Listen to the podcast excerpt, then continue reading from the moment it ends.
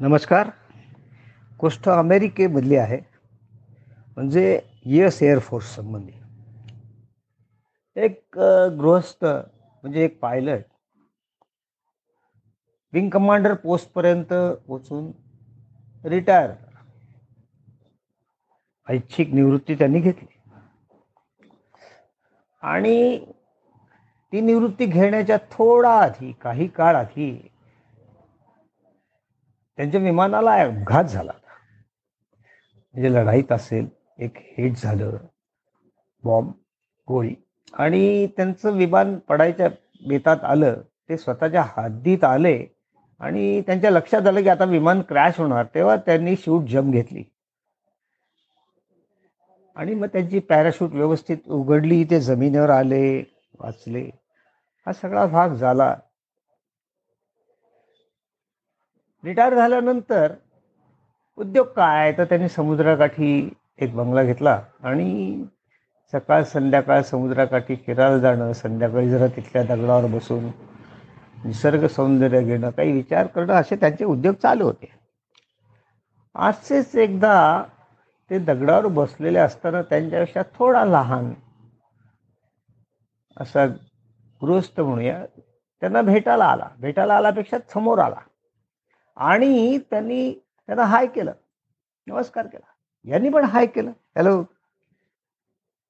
रीतीप्रमाणे पद्धतीप्रमाणे.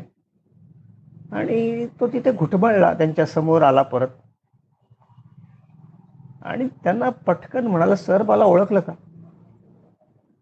त्यांनी असं वर बघितलं कुठेतरी कॉर्नर ऑफ माइंड स्ट्राईक झालं पण ओळखणं म्हणणे असं काही त्यांच्या लक्षात आलं नाही. ते म्हणले नाही.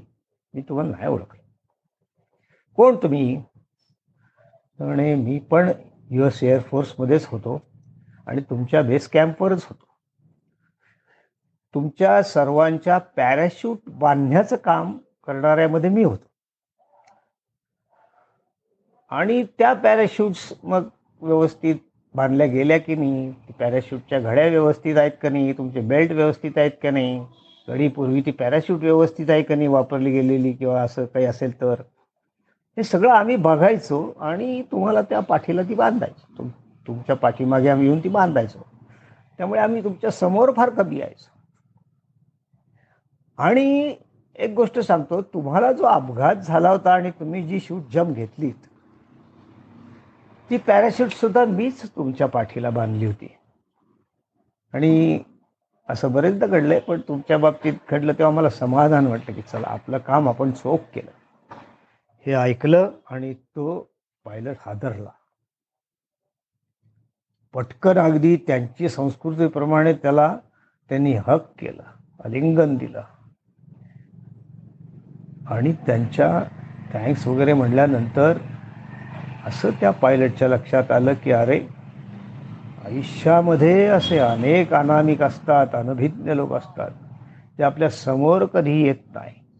पण कधी ना कधी एवढ्या मोठ्या प्रमाणात किंवा लहान प्रमाणात सुद्धा ते आपल्यावर उपकार करून जातात आपल्याला मदत करून जातात. आणि आपण त्यांचे आभार मात्र कधीच मानत नाही. हरकत नाही ते समोर येत नाही तेव्हा ती वेळ येत नसेल पण मग अशा वेळेला माझं असं मत आहे असं त्याच्या मनात आलं की आपण देवासमोर जाऊन प्रे अगेन्स्ट गॉड अशा लोकांचे अनभिज्ञ लोकांचे आभार मानावेत जे आपोआप त्यांच्यापर्यंत पोचतील. आणि देव पण आपलं काहीतरी भलं करेल. नाही का? धन्यवाद.